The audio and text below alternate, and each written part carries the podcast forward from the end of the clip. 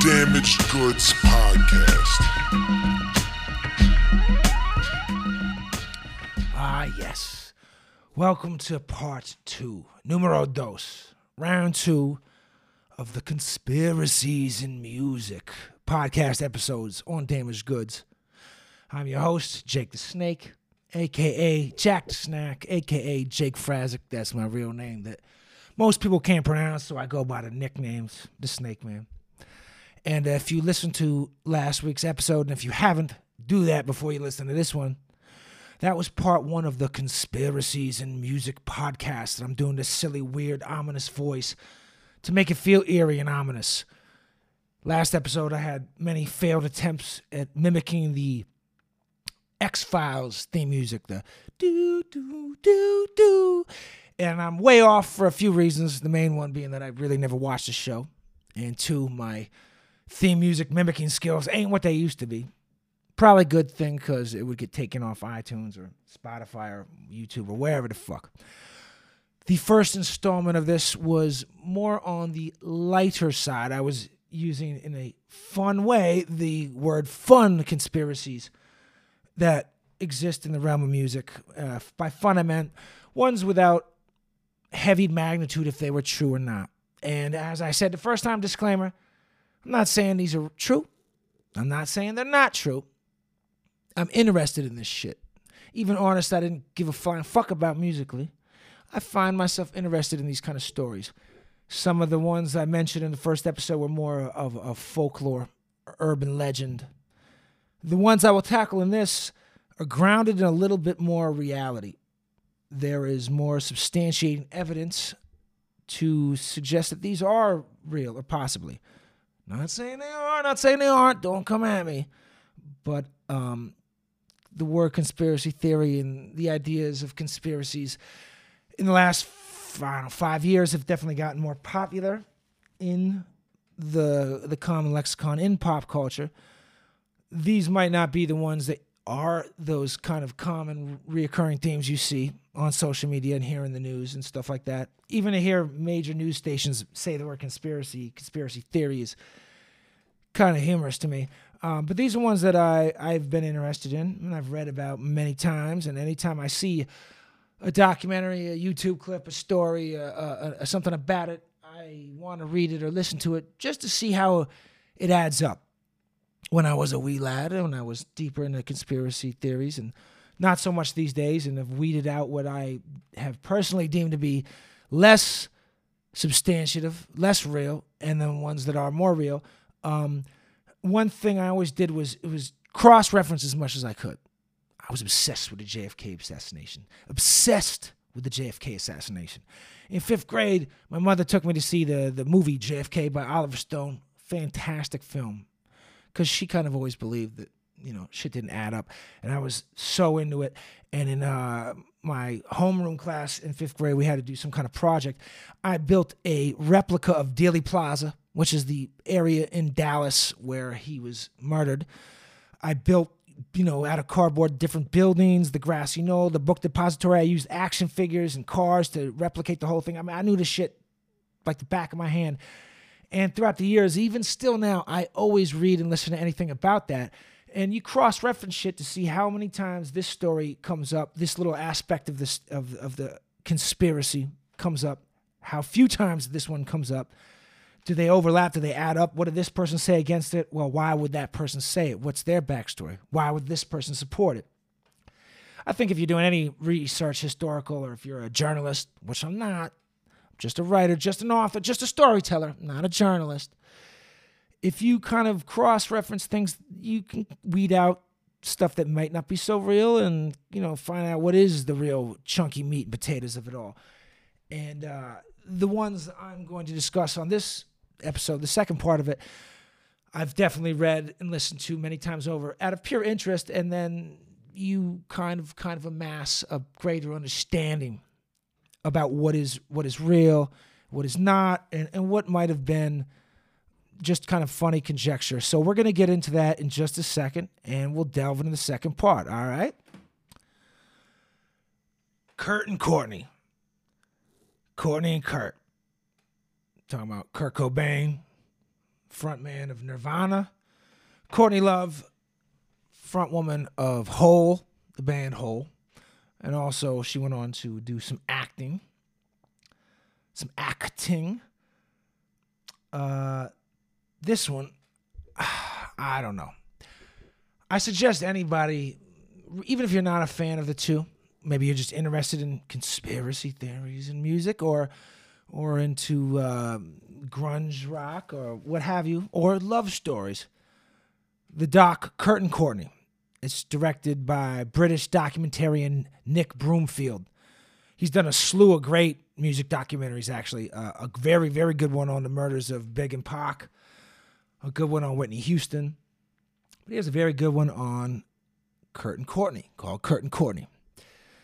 The theory that was, um, I was, I guess it was, I don't know who presented the theory first. I don't want to speak out of turn here, but um, Tom Grant, who was a private investigator that Courtney Love herself had hired to find Kurt Cobain after um, he had ran away. He was in a rehab center. You know, he struggled on and off with, with heroin. Uh, the both of them did. Um, he had ran away from a rehabilitation center following his first suicide attempt. So he did have a suicide attempt prior to him dying. Um, this dude, Tom Grant, was a private investigator that she had hired. And through his investigation and what he found, he had posed a theory that Courtney Love, the wife of Kurt Cobain, was responsible for her husband's death. Not necessarily her her pulling the trigger of the shotgun that killed the man, but that she was behind it somehow. Um, he claimed that uh, Kurt Cobain himself could not have actually pulled the shotgun's trigger because there was too much heroin in his system. Uh, I don't know if you've ever shot any guns or a shotgun, Eh, some guns have very feather touch triggers. A lot of handguns do, a lot of modern guns. Some shotguns, a little more so to pull the trigger, depending on what model is it. Is this an old shotgun? Is it a new one? Was it well kept? Was it not? We don't. I don't know. I mean, someone probably knows. I don't know. But he's saying that he had too much dope in his system to pull the shotgun. Now I don't fuck with opiates. The Snake Man may have dabbled or and or dabbles in various substances. I don't fuck with opiates. I don't like downers. Down enough as it is. I don't really need to get down.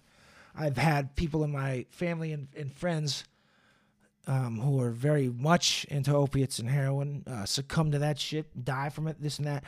I've been around a lot of people on heroin. It lulls you out. It dulls you down. You're you're nodding off. You're scratching. You're itchy. You're tired. You're not up and at 'em. This ain't an amphetamine. This is not an upper. It's not even like like booze, which is a downer, but makes people kind of act erratic and crazy. People on heroin. That's why, like, if you ever see like you know people leaning over in the street, they call it dope fiend. You know, it, it sedates you. It's hard to probably do a lot under the influence of heroin. Now, you could pull a, a trigger of a gun on it, perhaps. I don't know. Depends how much. Grant, the PI here, says, nah, too much dope in Kurt Cobain's system to have pulled the trigger. He also thought that the suicide note that Kurt Cobain left was fake.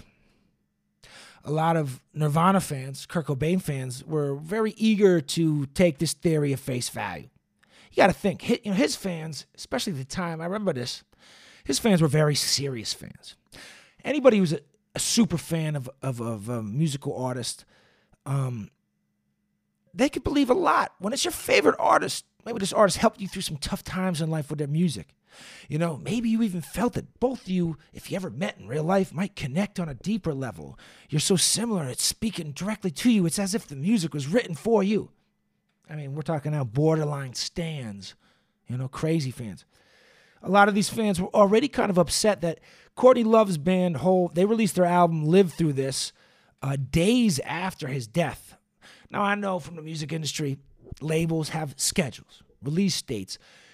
To move shit around fucks up the label's entire roster because they've got other release dates for different artists, you know, all scheduled contingent upon each other.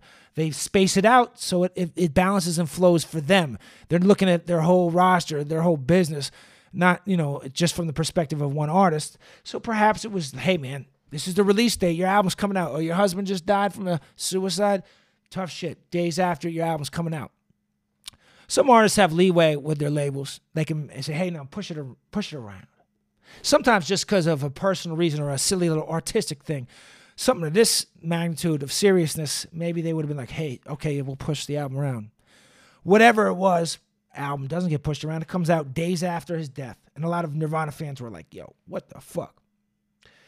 Uh, and the belief was that she had hired a hitman to kill Kurt Cobain because there was a divorce on the horizon. Apparently, people uh, in the know inside, they had been speaking about a divorce, or Kurt had been speaking about a divorce. Things had not been going smooth in their relationship. It was very rocky, and he had been wanting to get his way out.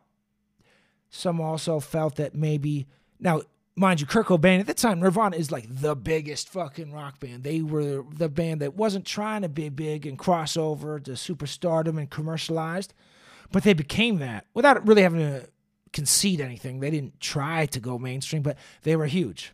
Almost reluctantly, it felt like coming from their perspective. She's married to the biggest rock star in the time. She's an aspiring mm, rock star. You know, her band's doing some things, got some traction but not nearly where Nirvana was. And she aspired to more. I mean, she would, you know, eventually jump into a, an acting career in Hollywood. So maybe it's that she sees her ticket to stardom is being married to the biggest rock star at the time. And that, God, if a divorce happened, I would probably lose my ticket to stardom maybe if there's a, a, way where yes, you know, my my we don't get divorced, but something tragic was to happen, um, I can still skyrocket to a, a, larger platform. I'm not saying that's what happened. I'm just trying to theorize this from the perspective of a potential uh, guilty party in this conspiracy. But the Seattle Police Department and a lot of people close to Kurt Cobain, including the manager of Nirvana, Danny Goldberg, they disagreed with the theory. They just didn't buy it. Nothing much materialized of it. Uh, Courtney Love would go on to, you know, do a lot with Hole, her band, and become a big time actor and you know, whatever. Her career would be what it was or what it is, you know, still going on. We don't really have any conclusion to that. There's been nothing to follow up with that. No new evidence, to my knowledge, after um, this dude Tom Grant's theories um, and that documentary. Next on the docket, Jimi Hendrix. Jimi Hendrix's manager killed him. This is an interesting one to me. Um, there was a lot of artists in that time period: uh, Janis Joplin, Jimi Hendrix, probably blanking on a few more, and then down the line there would be the Kurt Cobain, the the, the Pac and Biggies. That 26 year old, 27 year old age. A lot of these very famous artists died, and it was a big deal that they were all in the same age range and it would be talked about a lot. Back then, Jimi's manager, a dude named Michael Jeffrey, is well documented as being a former MI6 member. MI6 is uh, England's equivalent to the CIA. In America, if you're in the CIA and you are now out of it, you're really never out of the CIA. Probably the same for the FBI. You're kind of always in there. Even if you're not an active agent, you're intertwined with the people that still are. They've got dirt over you because of whatever you did for them. And you still have relations there. Maybe you know you're not an active agent doing whatever missions they are, but if they wanted something from you, or if you wanted something and you needed their help, I'm sure they'd be willing to give it to you. So he was a documented former, possibly still active MI6 member. Um, and Jimi Hendrix was found with initially was said was just barbiturates in the system causing the overdose.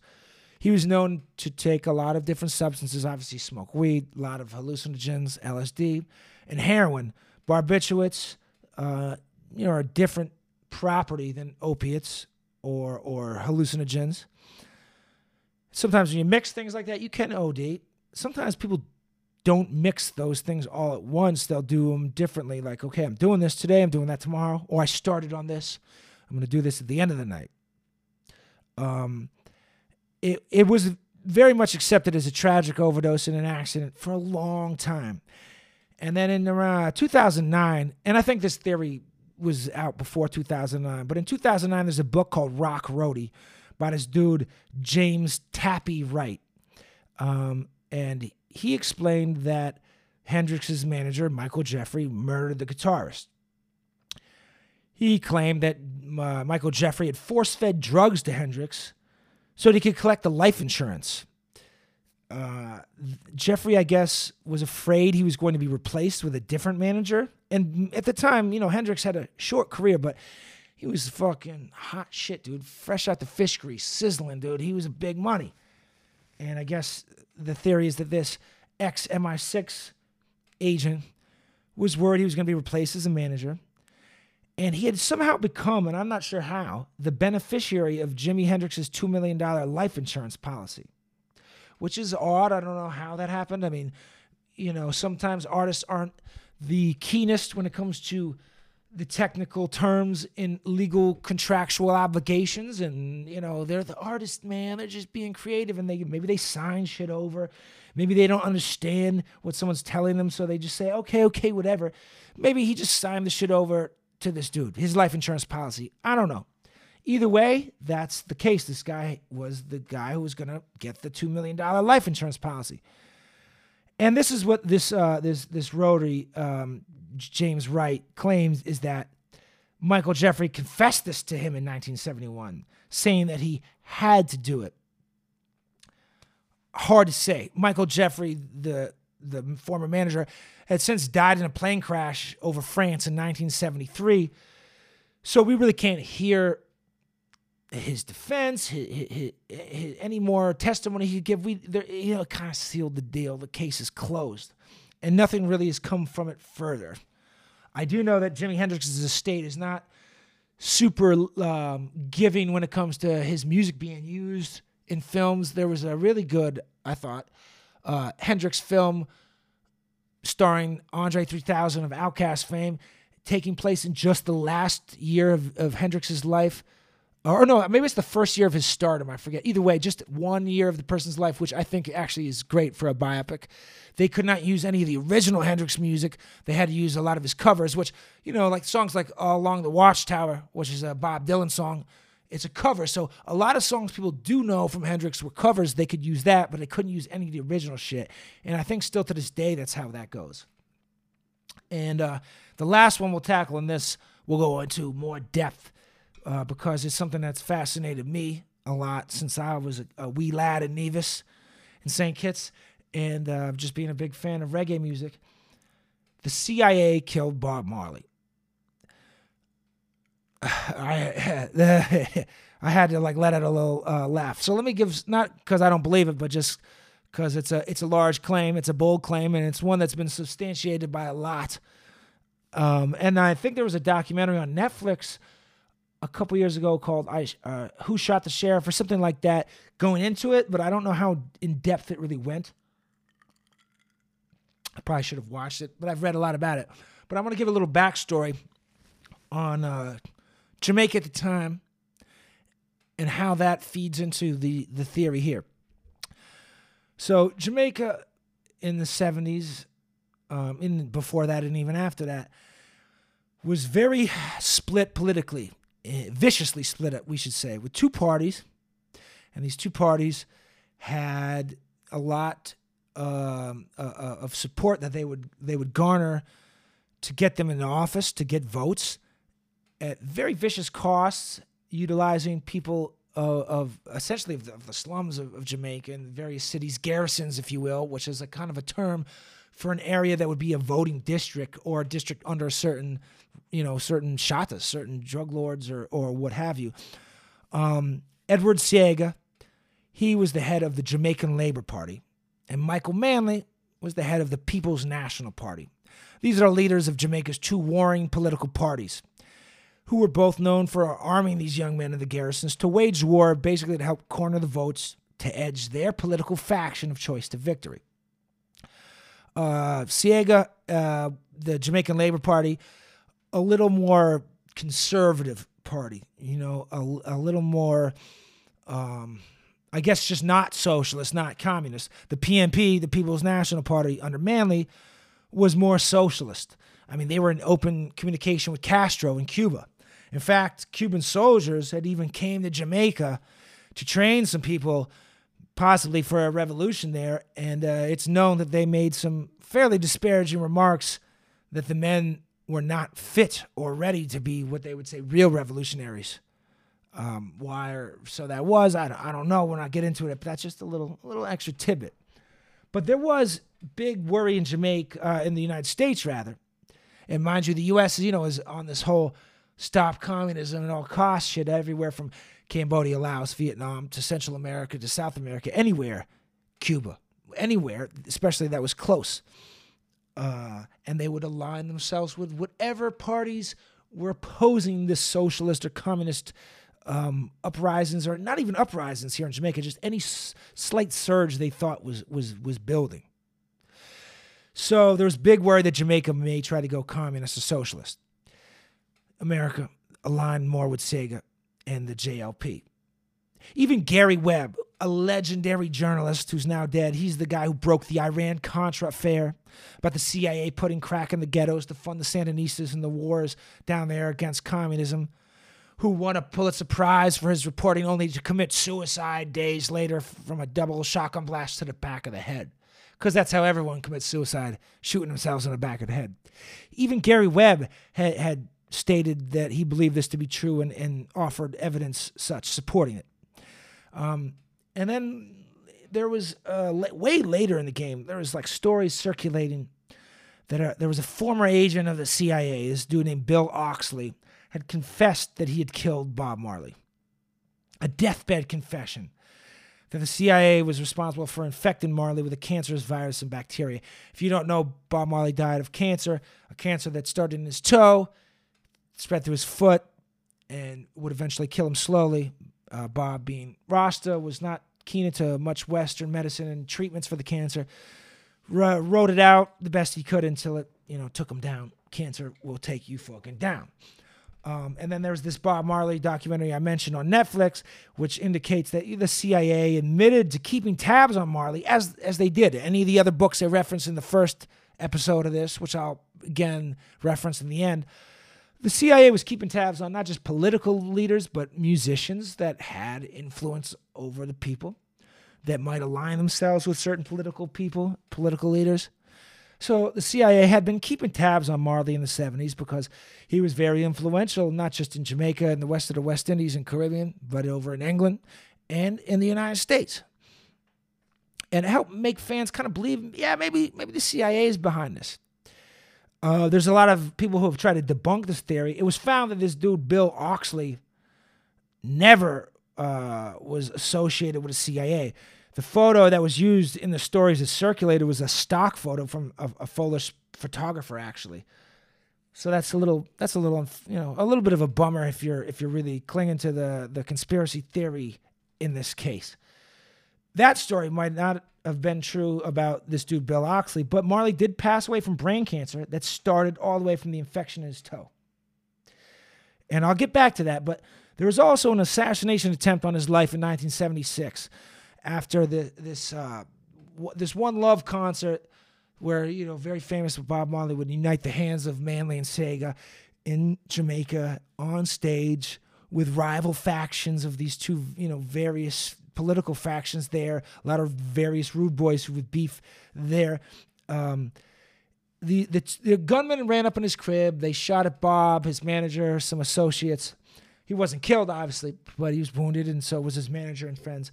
Two of the gunmen that were involved with this had claimed that they were contracted by the CIA in exchange for guns and drugs, which is textbook CIA. We're going to supply you with arms for these these coups.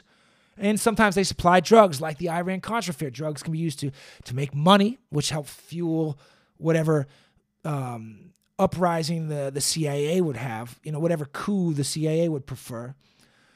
And uh, one of the these gunmen was a gentleman by the name of Christopher Coke. You might recognize the name. If you don't, you might have heard of the infamous Shower Posse.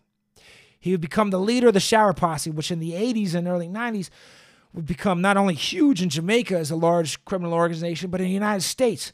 Huge, fucking powerful drug uh, empire in the United States, cocaine and marijuana because you know there was a lot of marijuana always coming from Jamaica, but cocaine started flowing through as a, as a stopover port. A lot of islands in the Caribbean, Antigua, um, would also be one that would come from South America into the United States. So that would only allow any criminal enterprise in Jamaica to now make more money, which they could use for whatever they want, funding it to buy more guns, to fund whatever political war they wanted, or just for drug money to live a lavish life. In America, the Shower Posse was notorious for shooting the shit out of things, like vicious, you know, not adhering to certain street codes that maybe like, you know, the Italian mafia or the Irish mob or black street gangs or, or, or anything. It was just shootouts, wild, shoot anybody there, no fucking care. Women, children, don't matter. Civilians, I don't give a fuck type shit. You know, it's very sensationalized in the news, but still very ruthless. Anyway, Christopher Coke will become the leader of the Shower Posse. A very hard man to get in Jamaica, to, to imprison. Authorities struggle with it. He was very powerful, very powerful. And um, Coke himself would die years later, years later, in the early 90s in prison, very strangely in prison in a mysterious prison fire. Not anyone else died in this fire. The, the whole prison did not burn down, but he burned to death. Perhaps he knew a little too much about the CIA and, and their connection. Perhaps the CIA had other people that had been an extension of them in Jamaica in that prison working for them. Maybe some money reaches them. Maybe they're on the lower tier of things, but money reaches them from higher ups, and higher ups, hey, take this dude out. We don't want him to open his mouth. You know, maybe he's in there for a long time. He's like, look, I want to get out of prison. What if I talk and talk about this and that? Well, he's shut up. He's silenced in jail. Nothing comes of it. So, I mean, it's not so wild to think that the CIA could have contributed to his death, Marley's death. He died in 83. The cancer became infecting him before that, though. Uh, Michael Manley of, of the PNP party in Jamaica, uh, back before Bob Marley's death, his forces, when he was the uh, acting president or prime minister, I don't know, I should probably know. When he was the acting leader of Jamaica, his forces intercepted a shipment of 500 machine guns from a, a known right wing group with known CIA ties that had been trafficking cocaine and heroin into Jamaica. They just somehow come upon 500 machine guns coming in. You know, those machine guns are going to the opposing factions to wage war and battle upon uh, Manley's forces. Very famous uh, in Bob Marley's song Rat Race, great song. He very, very famously sings, Rasta don't work for no CIA, which is almost like a, a bold proclamation as if he knew, you know, that these dudes had tried to kill him in his first assassination attempt. Um, and uh, the the the the real the meat of, of this conspiracy boils down to how Bob gets the cancer in his toe that spreads to his foot, that spreads to his brain, that kills him. They're doing a documentary on Bob, a big film crews coming from the US and people from England. There's a gentleman on the on the crew, on the set. His name is Carl Colby. He's part of the crew that came to, to do the documentary. This gentleman, Carl Colby, was the son of a CIA agent named William Colby. Now, it's not proven that Carl Colby himself was in the CIA, but his father, it was shown, William Colby was. They're hanging out, and it was a gift that Carl Colby gave to Bob Marley of a pair of boots and very customary in Jamaican and West Indian culture. You, you, know, you give a gift of some kind. The person will, if it's a piece of clothing or something, they might try it on right there or what have you to express the gratitude, whatever. Bob puts the boots on. He feels a prick, and this is spoken from the people around him, his friends and what have you at the time. Ah, a prick, ow, on his toe. Pulls it out. There's like a piece of wire, like a metal wire in one of the boots the same boot that would be on his foot where the toe cancer would later come. And he goes, ow, he's bleeding a little. seems inconsequential. No one makes much note of it at the time, but it, but it happened.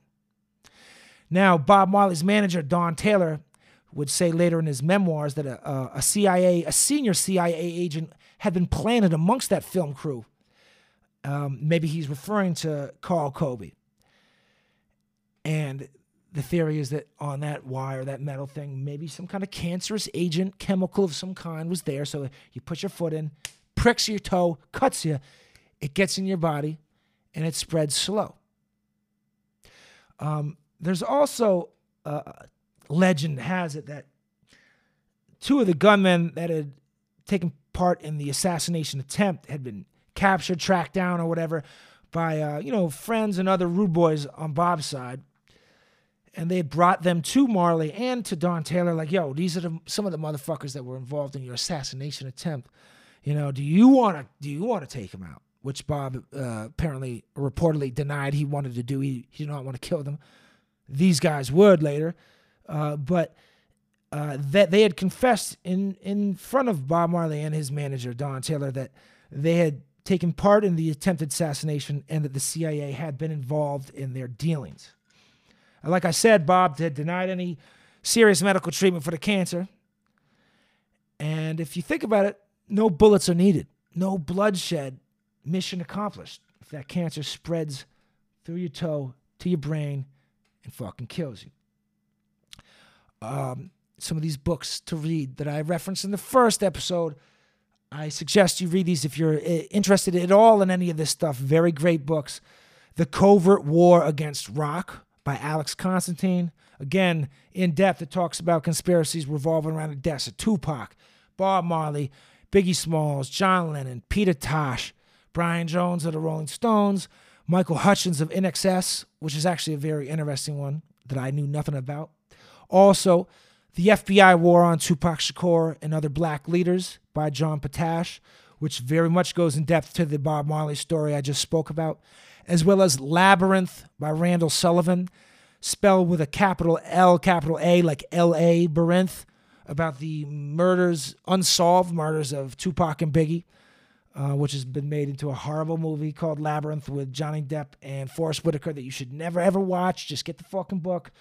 Trust me, it sucks. Don't waste two hours of your life. So those are some of the conspiracy theories in music. There's more that I didn't get into, but those were the the heavier ones that I wanted to touch on. Not saying they're true, not saying they're untrue, just some things that I've been interested with, fascinated with. Perhaps you are too. Hopefully, me reporting on this won't have anything happen to me. Nowadays, though, they don't really got to kill you. They don't got to shoot you down in Dealey Plaza. Uh, all they got to do is smear you. But the Snake Man flies under that radar. I'm not that grandiose, so should be all good. Thanks for tuning in to Damaged Goods. If I do die, blame this fucking episode.